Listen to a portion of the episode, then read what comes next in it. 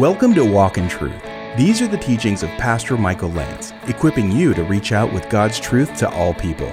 But before we get started with today's program, you can learn more about us, our free events, how to donate, the podcast, and much more when you visit walkintruth.com. Now, here's part four of Pastor Michael's study in Revelation 21 called The New Heaven and New Earth.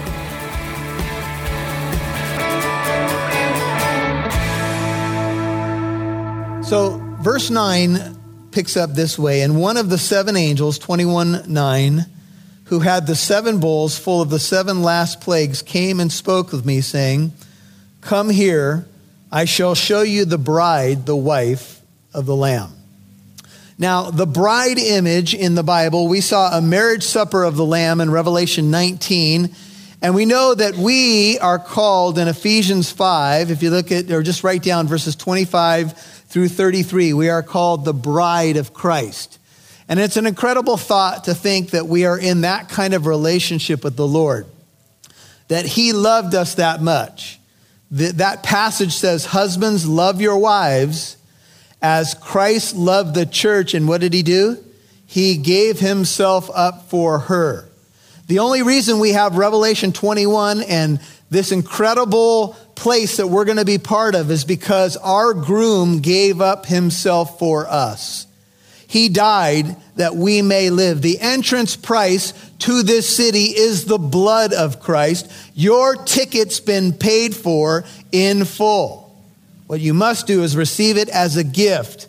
For it is by grace that you have been saved through faith, this not of yourselves. It is the gift of God. It's not by works, not by works, so that what? No one should boast.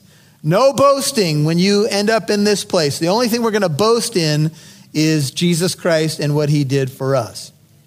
This new place uh, is connected to the wife, the Lamb of God. I will show you the bride, the wife of the Lamb.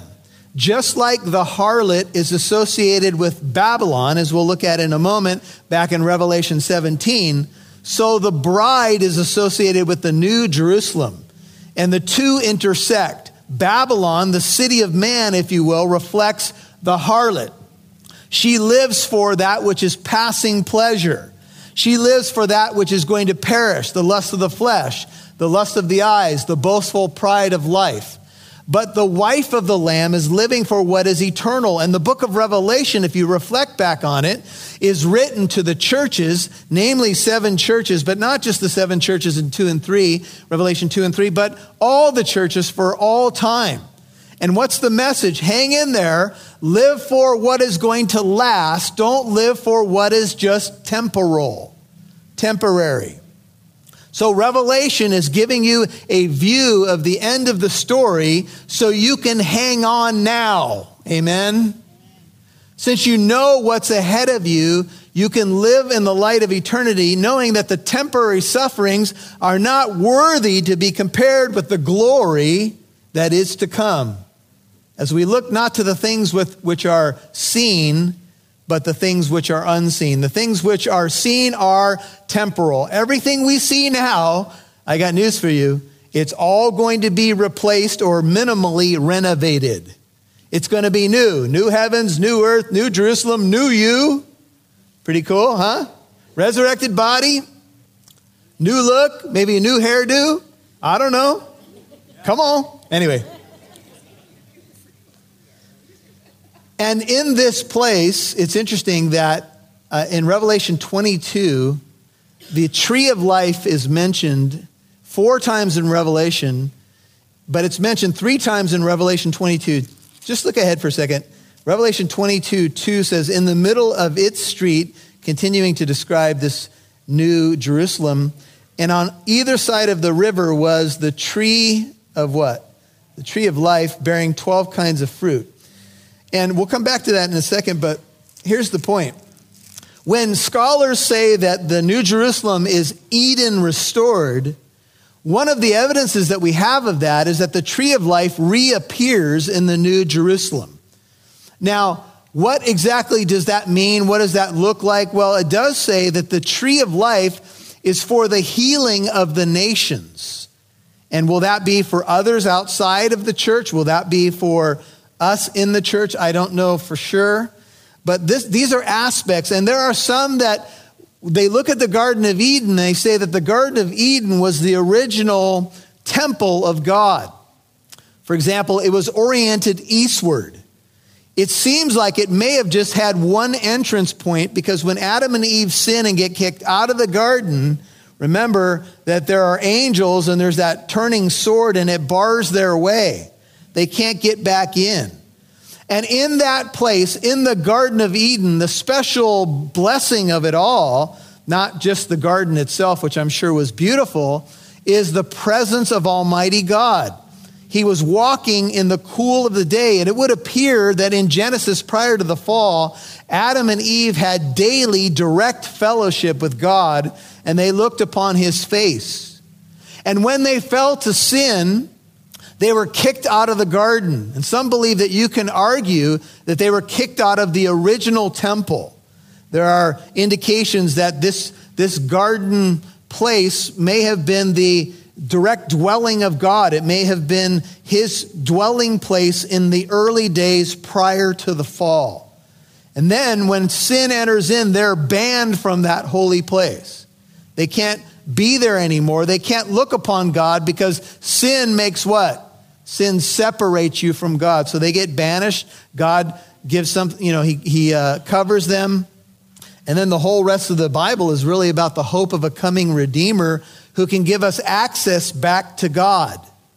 This new city, this new Jerusalem, is just that. It is a place where we are back where we were supposed to be in the beginning. We're back in that place where we have fellowship with God. As John continues to look at the future, remember that he's been banished to the Isle of Patmos. And if the book was written around AD 95, Jerusalem is in ruins right now. John's an old man. He saw Jesus die on the cross. And so think about John. Just put yourself in his sandals for a second. Think about how thrilled he must be as he sees images of a new Jerusalem as he sees images of a city of hope and incredible colors and all of this. Well, that's what John is describing. One of the seven angels, verse 9, who had the seven bowls, full of the seven last plagues, tells him he's going to show him the bride, the wife of the Lamb. If you skip back to uh, Revelation 17, there's a contrast, a teaching contrast, which you'll see with Babylon. Revelation 17, 1, just remember the language I just read and Read along with me. One of the seven angels, 17 1, who had the seven bowls, came and spoke with me, saying, Come here, and I shall show you the judgment of the great harlot. That same angel said, Come here, and I'll show you the bride, the wife of the Lamb. But here in 17, he says, Come here, and I'll show you the judgment of the great harlot. I'll show you her end, and I'll show you the bride's future. Which camp do you want to be in? You want to have her end? or do you want to have the bride's future? That's the choice that we have. In verse 3 of Revelation 17, he carried me away in the spirit into the wilderness, and I saw a woman sitting on a scarlet beast full of blasphemous names, having seven heads and ten horns. If you turn back to Revelation 21, Revelation 21, he carries me away in the spirit, and instead of seeing this woman in the desert, 2110, he carried me away in the spirit, says John, and I was carried to a great and what? A great and high mountain. Those who have done some study on comparing the New Jerusalem to ancient Eden, the Garden of Eden, say that rivers were flowing out of Eden, and some believe that maybe Eden was up on a mountain. We don't know for sure. Uh, because the whole area was obliterated when there was a worldwide flood. So you may have seen some teaching where people are prognosticating or coming up with ideas that maybe Eden was actually in Jerusalem or maybe it was here or there. We don't know for sure. But we do know that rivers flowed out of Eden, a river, and then it connected to four rivers. And so this, this mountain is shown. And uh, John is invited to take a look at the new home of the bride of Christ. Revelation 22 17, we saw the Spirit and the bride inviting people to come. And now we are told about the wife of the Lamb. In Ephesians 2 7, it says, In the ages to come, he's going to be showing us the surpassing riches of his grace and kindness toward us in Christ Jesus. And John says he carried me away in the spirit, 2110, to a great and high mountain. He showed me the holy city, Jerusalem. Notice it was coming down out of heaven from who? It's from God. Jesus said, I go and prepare what? A place for you. Could it be that Jesus' reference there was to the New Jerusalem, which eventually comes down out of heaven from God? Interesting thought. Sometimes when we think about what Jesus said in John 14, we think about heaven and maybe he's preparing our mansion in heaven. But we've already said that our future dwelling place, and we've looked at the millennial reign of Christ, seems to be a new earth. So your mansion may more be down here than it is up there. And I just been I just would ask you the question, what kingdom again are you living for? So many people are living to get a mansion here that eventually they're just going to hand over to somebody else anyway. That's what Solomon decried in the book of Ecclesiastes. He said, You work hard for all this stuff and then you give it to somebody else and you don't know what they're going to do with it. I'm very protective of some of my possessions, like my Harley Davidson motorcycle. There is a perimeter around it with warnings of death. But just kidding. I was a little bit more serious when I first got it. But now, as the garage gets more and more stuff, the Harley is being squeezed. It's just wrong. But anyway, it's life in a fallen world. what can you do? You'll hear more from Pastor Michael in a moment. You can now listen to Walk in Truth with Michael Lance wherever you go and whenever you want. That's because Walk in Truth can now be heard on your favorite podcast app. Apps like iPodcast, Spotify, Stitcher, iHeartRadio, Google Play, and much more. Simply open up your favorite podcast app and search Walk in Truth. Make sure you subscribe so you'll know when a new show is available. Thanks for listening and partnering with Walk in Truth.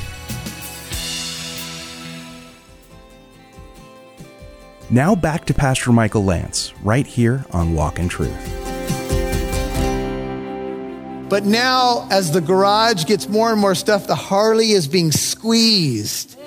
It's just wrong. But anyway, it's life in a fallen world. what can you do? In the book of Ezekiel, you guys are familiar with the fact that Ezekiel 38 and 39 give us this end time scenario. Within it is the Battle of Armageddon. In Ezekiel chapters 40 through 48, uh, Ezekiel is shown something called, many believe, a millennial temple. Just write this down for your notes. In Ezekiel 40, verse 2, at the start of that revelation, Ezekiel says, In the visions of God, he brought me into the land of Israel and set me on a very high mountain. And on it to the south, there was a structure like a city. You remember that um, it says that Eden was oriented eastward, and the temple area in uh, when you go to Jerusalem, if you get a chance to go or you've been there, you know that there's an eastern gate, and the temple was oriented towards the Mount of Olives. And so this is interesting just to kind of draw parallels between the tabernacle, the later temple, and the Garden of Eden. And of course, the main thing is the dwelling of God. In the book of Isaiah, if you flip over to Isaiah chapter 2, we've been looking at some millennial prophecies, that is, prophecies that foreshadow the coming of the Messiah and his rule. And looking at this high mountain, it says this Isaiah 2 1, Isaiah 2, verse 1. The word which Isaiah, the son of Amos, saw concerning Judah and Jerusalem, he was a seer. So as a prophet, he saw this. Now it will come about, Isaiah 2 2, in the last days.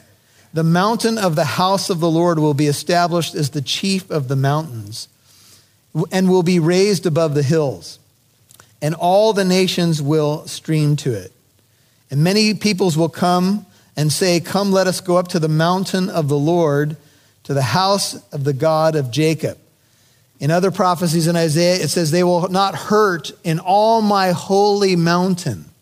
And so today, if you uh, examine the, um, the, the plot of land on which the Temple Mount sit, sits, it's called Mount, do you remember? Mount Moriah. It is a mountain. There's actually several things connected to it, which, which are other hills. The book of Joel uh, has similar teaching. It says, Then you will know that I am the Lord your God, dwelling in Zion, my holy mountain. That's Joel 3:17. A little later in Isaiah 60, flip all the way over to Isaiah 60, it's talking about the gates, which we're going to read about in a second. And we're even going to read about the pearly gates, and we'll see who actually sits at the pearly gates. It's not Peter, by the way. The Bible doesn't say that Peter's sitting at a table at the pearly gates with just a couple of questions to see if you can get in. You know, you heard of the story about the, I think it's the, the husband and wife, and they both die, and they had some issues before, you know, they, they both came to their demise, and the wife comes to the desk, and uh, Peter's there, and he says, You just need to spell one word to get into heaven. And she says, What is it? And he says, Love. And she says, L O V E. And he says, You're in. Oh, wait a minute. I need a favor. Can you sit at this desk? I got to do a couple errands. I'll be back in a little bit. Just, just take over, kind of do what I did. And so all of a sudden, her ex husband pops up at the pearly gates. And she said, Oh, wow, shocking to see you. Uh, I just have one question for you. You just have to spell one word and you can get into heaven. He says, What is it? She says, Czechoslovakia. anyway, Isaiah 60, verse 11. And your, and your gates will be open continually, 60, 11. They will not be closed day or night, so that men may bring to you, may bring to you the wealth of the nations with their kings led in procession. For the nations and the kingdom which will not serve you will perish, and the nations will utterly be ruined. The glory of Lebanon will come to you, the juniper, the box tree, and the cypress together to beautify the place of my sanctuary, and I shall make the place of my feet glorious. And the sons of those who afflicted you will come bowing to you, and all those who despise you will bow themselves at the soles of your feet, and they will call you, they will call you, note it, the city of the Lord, the Zion of the Holy One of Israel. This new place is coming down, Revelation back there to 21, from God. It's been prepared as a bride adorned for her husband. It's, there's been a lot of care, a lot of preparation, a lot of detail as a bride gets ready for her wedding day. And the descriptors of the city are quite incredible. In verse 11, John breaks into some of the descriptions. The city has the glory of God. That's the main attraction of the city. It has the glory of God. Her brilliance was like a very costly stone, a stone of crystal clear jasper. So, as I mentioned, Babylon, Babylon's uh, gold and silver perishes, but this city remains a stone of crystal clear jasper. The best way to describe this is that John is likening what he sees to the brilliance of a diamond. This description was used earlier to describe the glory of God, and it is used here because the city's brilliance comes from God Himself. The city sparkles with the glory of God.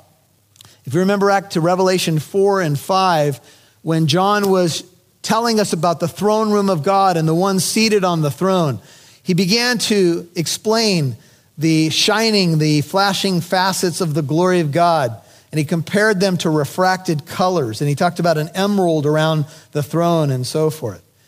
It would appear that we will get a brilliant light show every day in the New Jerusalem. And we're going to read later that there's no reason for the sun or the moon or light to be there, for the Lord God is its light. I want you to think about this comparison between Eden and the holy place or the Holy of Holies. Because in the Holy of Holies, there was no light. Outside of the curtain in the holy place was the menorah, the seven branch candlestand that was kept lit perpetually.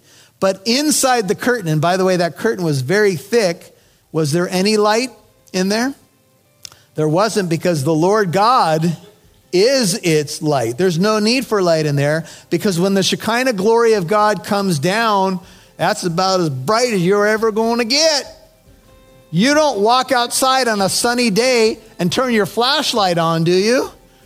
Let me see if I can see, find my keys for the 17th time. You don't need a flashlight because the sun is already doing the job. And in the New Jerusalem, if you want a good suntan, you just get a little closer to the Lord. That's how it works. That's I'm just kidding. You won't need one, you'll be in a perfect body. Sorry. That wasn't in the notes, and I'm sure you can tell. You're listening to Walk in Truth with Pastor Michael Lance, and that was part four of his study in Revelation 21 called The New Heaven and New Earth. You'll hear more from Pastor Michael in a moment, but if you're benefiting from this program, we could really use your help. We'd like to reach out to more people across the nation, and radio is still a strong media source in our society. And we have more communities that we would like to reach out with God's Word and equip them to reach out too. We could use your help to get there. Could you or your business support Walk in Truth? Our goal right now is to raise $30,000 to add a cluster of stations. Your donations of any size gets us closer to that goal. Please give today. You can give online or by mail. Visit walkintruth.com for details. That's walkintruth.com. Now, here's Pastor Michael. Hey, folks, we've been telling you here on Walk in Truth that you can ask your Bible questions as it relates to what we're airing. Or if you have a different Bible question, feel free to send it to answers at walkintruth.com. That's answers at walkintruth.com. We have a question from Tierra, and she was asking about uh, people who have been asking her, let's see, is the church going to be here after the rapture? And the answer, and Tierra, I think this is what you've told your friends and those who inquired, is no, because the rapture of the church in the presentation we've been making is something that happens before the wrath of God. So remember, in the view I've been presenting called the pre wrath view, the church is raptured right before the wrath of God. Here's an example 1 Thessalonians 5 9 says, The church, the bride of Christ, is not appointed to wrath. Now, that doesn't mean the church won't go through tribulation or even great tribulation, but remember, we've been drawing a distinction, and it's an important one, between tribulation and wrath. Now, tribulation is trouble. Jesus said, In this world you will have tribulation, but be of good cheer, I have overcome the world. The word tribulation in Greek, thlipsis, can also mean, and it is, it is translated persecution, trouble, pressure. In fact, the essence of the word is pressure. So just remember, Tierra, that the church has and does go through tribulation. Right now, uh, brothers and sisters all over the world are going through great trouble. Jesus promised in this world we'll have trouble. But then he said, Be of good cheer. I've overcome the world. So once the rapture takes place, then the wrath will come. God will rapture his church, pour out his wrath. The wrath is not for the church, not for the bride of Christ. Therefore, the church won't be here after the rapture. Now, you could say, well, people who were professing Christians, false converts, people who played church and were not born again, people who claimed to be part of the church, that's possible. But I'm talking about any genuine Christian who's genuinely born again will not be here after the rapture. They will be taken to be with the Lord. Uh, Tierra, you had also mentioned, um, will those who belong to Christ be martyred? Uh, this has been really, you know, the history of the church has been martyrdom. In fact, um, 11 of the 12 apostles die a martyr's death, uh, save the apostle John. So we do know that uh, martyrdom happened to them. It's happened over the centuries as you read Foxe's Book of Martyrs. And even in the last days, uh, Revelation 6 9 says there were martyrs underneath the altar. And so, certainly, and especially, I think, in the last days, there will be martyrs who die for their faith. And we don't know to what extent that will happen, but certainly if the Lord calls some in his church to face that, he will give them the grace they need to get through it and to face it. So that is certainly possible. The good news is that Jesus said, Don't fear him who can kill your body, but after that, he has no power over you. But rather, we our fear needs to be in the right place. We need to fear God, right? And so, uh, martyrdom is an extreme example of you know having to stand the ultimate test, if you will. But here's the good news: Jesus has defeated death, and he's brought life and immortality to light through the gospel. And he's going to come and rescue his bride before his wrath comes. And that is the hope that the book of Revelation and other places lay out for us in the scripture.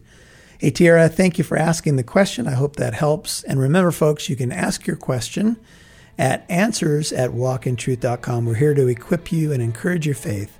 That's answers at walkintruth.com. Hey friends, remember 633 is this Sunday night. We've been telling you a lot about it and it's here. You can find out the information, directions, and register for the event, Finding Quiet with JP Moreland this Sunday night. When you go to walkintruth.com, click on register at walkintruth.com. Hope to see you here. Tune in again next week as we'll wrap up Pastor Michael's teaching in the book of Revelation. I'm Mike Massaro. Thanks for listening to Walk in Truth. And remember, it's our goal to equip you to reach out with God's truth to all people.